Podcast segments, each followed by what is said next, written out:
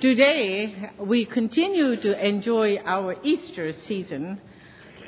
The gospel writing, not the gospel, the New Testament lesson for today's um, sermon comes from the, God, the Apostle, the Acts of the Apostles, chapter nine.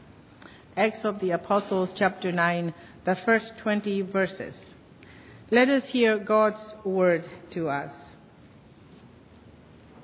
Meanwhile, still breathing threats and murder against the disciples of the Lord, went to the high priest and asked him for a letter to the synagogues at Damascus, so that if he found any who belonged to the way, men or women, he might bring them bound to Jerusalem.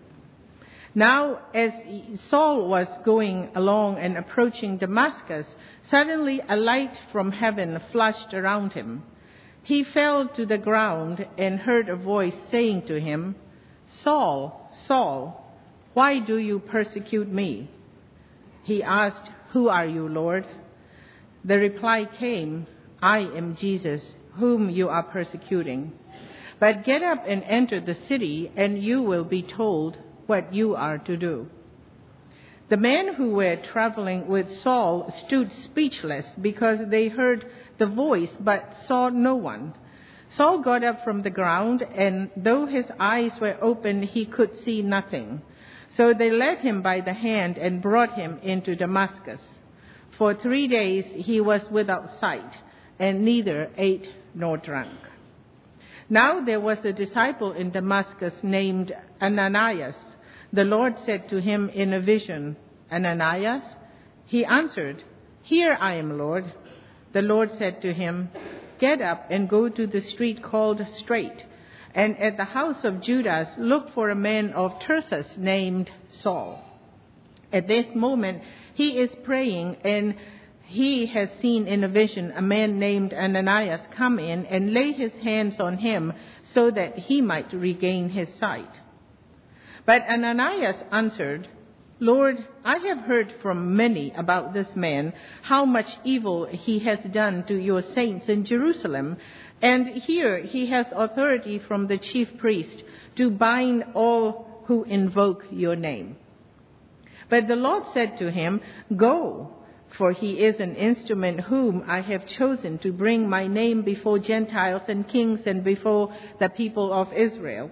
I myself will show him how much he must suffer for the sake of my name." So Ananias went and entered the house. He laid his hands on Saul and said, "Brother Saul, the Lord Jesus, who appeared to you on the way here, has sent me so that you may regain your sight and be filled with the Holy Spirit." And immediately something like scales fell from his eyes, and his sight was restored. Then he got up and was baptized. And after taking some food, he regained his strength. For several days he was in with the disciples in Damascus, and immediately he began to proclaim Jesus in the synagogues, saying, "He is the Son of God." This is the word of the Lord. Thanks be to God. Let us pray. May the words of my mouth and the meditation of our hearts be acceptable in your sight, O God, our rock and our Redeemer. Amen. In the spring of nineteen ninety-nine, nineteen ninety-seven, Will and I led a mission trip to India. It was a small group, and except for the two of us, no one has ever been to India before. Among the group, there was a self-proclaimed video cameraman by the name of Ralph. These were the days when the video cameras were bulky and came with an attached microphone. Do you remember those big ones that people carry around like this? Ralph was very faithful in taking videos of every possible interesting sight. Gradually, Will and I became aware of the fact that the video, as he videotaped, Ralph was, Ralph recorded a running commentary. It was great fun to listen to him because he really had little idea of what he was seeing. But that didn't stop our good old Ralph. And for him, the Taj Mahal became a palace instead of a tomb. A political party procession became a wedding. A wedding became a band concert. Sorghum apparently grew to Ralph in the middle of a mustard field, and a brick factory became a stadium under construction. It was quite fun. As we listened to Ralph, we realized he was applying his American experiences to the interpretation of what he was seeing in India. Then, of course, from a story source I dearly love, we have wonderful stories of struggling to understand what is being seen, and these have titles like Piglet Meets a Hufflepuff, and in which Pooh and Piglet go hunting and nearly catch a weasel. The scariest story of all is Tigger Comes to the Forest and Had Breakfast. This story is scariest to me because Tigger is not imaginary. He is real, and he bounces into other creatures. He arrives hungry and says everyone's favorite food is his favorite food until he tries it. Fortunately for everyone else and for Roo, Tigger really only likes Roo's medicine. And of course, different people who have these stories read to them hear and understand them differently. They may think a Pooh story is actually about Piglet, or they may think Pooh is a silly old bear when he really is very brave. In our lesson today, the story of Saul on the road to Damascus from Acts chapter nine is also a story that can be understood in different ways. In the past, I have read this story and always thought it was a conversion story. Saul of Tarsus is converted by God's intervention to believe in Jesus' resurrection and to stop persecuting the followers of Jesus. Actually, it could also be read as the last of the Easter resurrection appearances. Or we could read it as a sending story in which God sent Ananias to rescue the blinded Saul.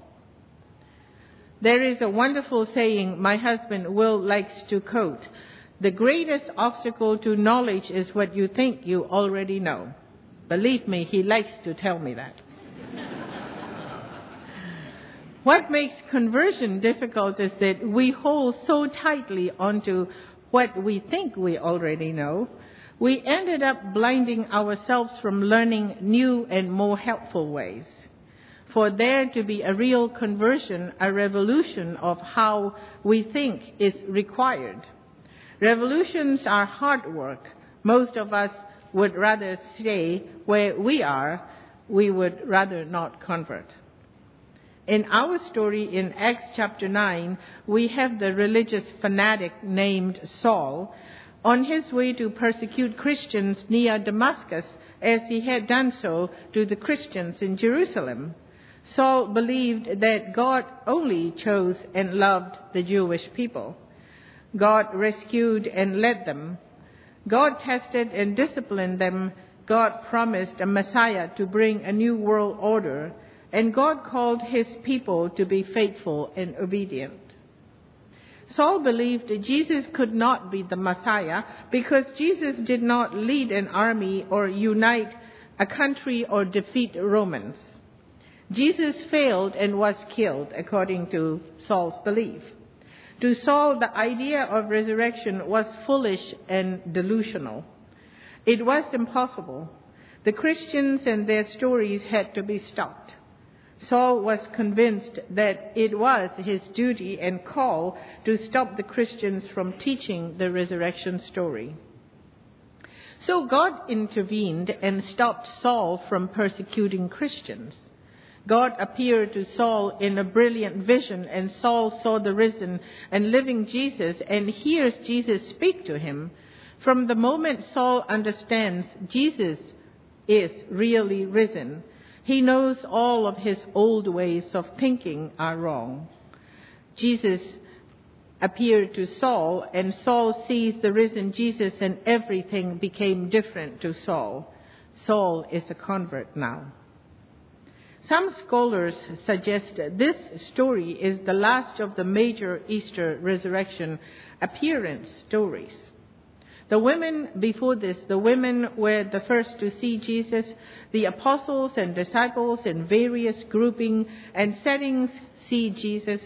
Many other people, we are told, saw the risen Jesus. Saul certainly thought that what happened to him on the road to Damascus was a resurrection appearance. Saul, who became Paul later, wrote in First Corinthians chapter fifteen, verse eight, "Last of all, as to one ultimately born, Jesus appeared also to me. For I am the least of the apostles, unfit to be called an apostle, because I persecuted the church of God. But by the grace of God, I am what I am, and his grace towards me has not been in vain."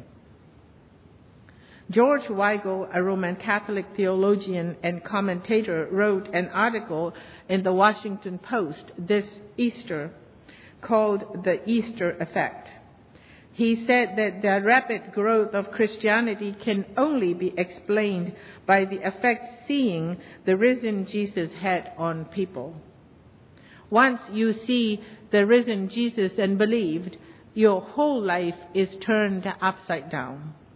The way you see the world is changed. The meaning and purpose of life becomes utterly different. Life itself is transformed to become the first step into an eternal life with God.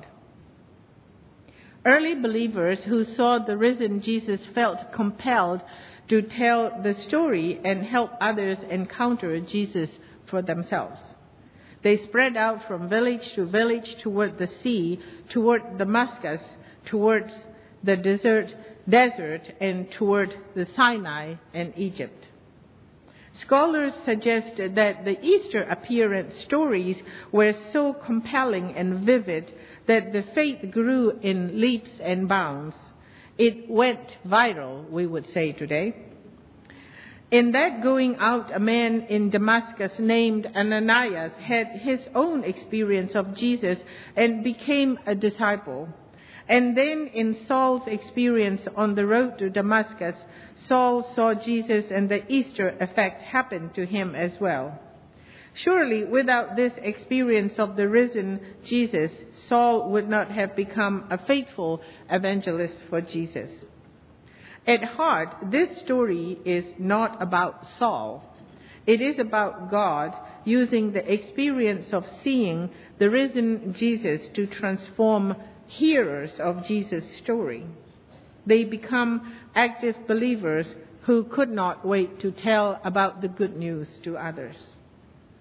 This time, as I read Acts chapter nine, I was particularly aware of the second human actor in the drama for the first time.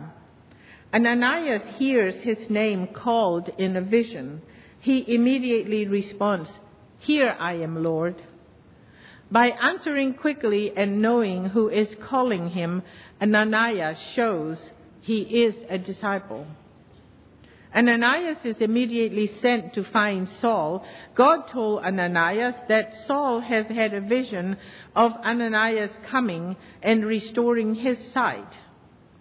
Ananias wants no part of it. Who can blame him? Because Ananias worries about how evil Saul is and how much harm he has already done to the believers, and he was there to do some more. God responds to Ananias, "Go, for Saul is an instrument I have chosen to bring my name before Gentiles and kings and before the people of Israel." I am actually amazed and impressed with Ananias' willingness to go where God sent him. The Easter effect gave Ananias the sense of urgency and courage to believe God was sending him into danger for a good reason. I believe in the end this story is a sending story. In it, we are to see the effect Jesus had and has on people, and we are to become such people ourselves. We are Easter people. We are a people who believe in the risen Jesus. As I look back on my own life, I am amazed at the effect the Easter resurrection story has had on my life. I have been sent by God because Jesus is risen. I am sent from Myanmar all the way to here to Church of the Palms. I actually had to look up on the map where Sarasota was. I really had no idea. You too have been sent and are being sent by God. I would like to ask, where has God sent you because of Easter? Where and to whom and with whom and for what purpose have you been sent because you believe in the risen Jesus? Where does God send us, Church of the Palms, as a family of faith because we are made up of Easter people? Now back to our friend Ralph Huggins. Came, Ralph came to learn what he did not know. When he got home, his third grade school teacher daughter, Molly, invited him to come and show his video and teach the children in her class. Ralph worked hard to get correct information about what he had really seen in India. Initially happy with his own ignorance, my friend Ralph studied until what he shared was the real deal. And in the process, Ralph's story quit being about himself. The story quit being about how strange or crazy India seemed. It quit being about how the U S was better in every regard. The story became, to the best of Ralph Hagen's ability, a glimpse of the real India, good and bad. The Easter effect for Ananias in Acts chapter nine in today's lesson is that God sent him to a dangerous place. When God sends us, he equips us to do the things that he sends us to do, regardless of how scary it may be. God never gives up, my friends, in calling us, so it is best to quickly say, like Ananias did, Lord, here I am, send me. Let us pray. We thank you, O Lord, for these stories of the resurrection Easter appearances. Thank you also for transformed people who were compelled by the Easter effect to transform the world and transform our lives. Use us now as your instruments of transforming this world into a place of your love, your peace, and your justice. We ask this in the name of our risen Savior, Jesus Christ himself. Amen.